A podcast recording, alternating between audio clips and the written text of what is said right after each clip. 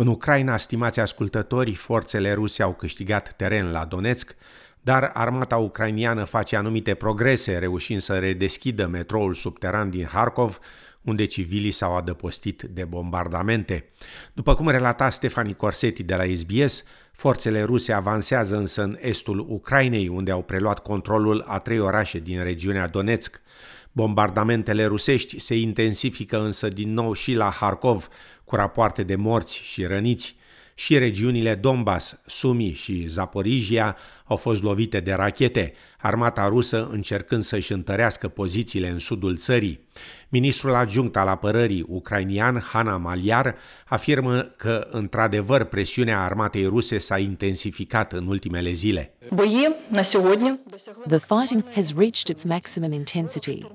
The enemy is storming the position of our troops simultaneously in several directions. We have an extremely difficult and long stage of fighting ahead of us, and we must understand that this is a war, and unfortunately, losses on our side are inevitable. Afirma ministrul ucrainian. Afirmații întărite și de Oleksiy Hromov, șeful adjunct al Direcției Operațiuni Principale a statului major al forțelor armate ucrainiene, care confirmă că situația militarilor săi în zona Sievierodonetsk rămâne dificilă. S-a intrat deja în a patra lună de când președintele Rusiei Vladimir Putin a ordonat așa numita operațiune specială în Ucraina și consecințele economice ale acesteia se adâncesc, Statele Unite luând noi măsuri de sancționare a Rusiei. Rapoarte ONU indică aproape 4.000 de decese în rândul civililor ucrainieni și peste 4.500 de răniți de la începutul conflictului, deși se consideră că bilanțul real ar putea fi mult mai mare. Finanțatorul miliardar George Soros, în vârstă de 91 de ani, este îngrijorat că invazia Rusiei în Ucraina ar putea marca începutul unui al treilea război mondial și afirmă că Europa e zguduită profund. The European Union had been established to prevent such a thing from happening. Even when the fighting stops, as it eventually must the situation will never revert to what it was before. Afirma domnul Soros. Președinta Comisiei Europene Ursula von der Leyen a acuzat săptămâna trecută Rusia de șantaj pentru că blochează aprovizionarea globală cu alimente prin invazia sa din Ucraina. Ucraina a fost unul dintre cei mai mari exportatori de cereale din lume, dar producția sa a fost grav afectată datorită conflictului cu Rusia. Vorbind recent la Forumul Economic Mondial, Ursula von der Leyen afirma că aproximativ 20 de milioane de tone de grâu rămân blocate în Ucraina, în timp ce porturile de la Marea Neagră sunt controlate de Rusia. Global wheat prices are skyrocketing. And it's the fragile countries and vulnerable populations that suffer the most. Bread prices in Lebanon have increased by 70%, and food shipments from Odessa could not reach Somalia. And on top of this, Russia is now hoarding its own food exports as a form of blackmail. Afirma doamna von der Leyen. La rândul său, secretarul general al NATO, Jens Stoltenberg, și-a adăugat vocea la avertizmentele Națiunilor Unite și ale agențiilor de ajutor cu privire la criza alimentară globală rezultată din conflictul din Ucraina, afirmând că Rusia trebuie să permită exportul cerealelor din Ucraina. It's uh, first and foremost time for uh, President Putin to lift the blockade of Odessa and other Ukrainian uh, uh, ports to allow grain to be exported out of, uh, of uh, Ukraine. because this is really his responsibility. The war is causing the food shortage and the increasing prices. It's not NATO or EU sanctions, it's actually the direct consequence of the war and the Russian blockade. Afirma secretarul general al NATO Jens Stoltenberg.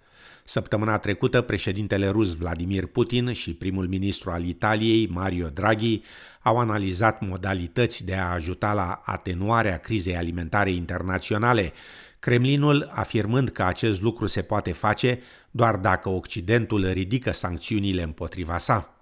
Rusia acuză Ucraina că a minat porturile folosite în exportul cerealelor, acceptând însă că datorită conflictului se înregistrează o creștere marcantă la nivel global a prețurilor la cereale, uleiuri de gătit, combustibil și îngrășăminte.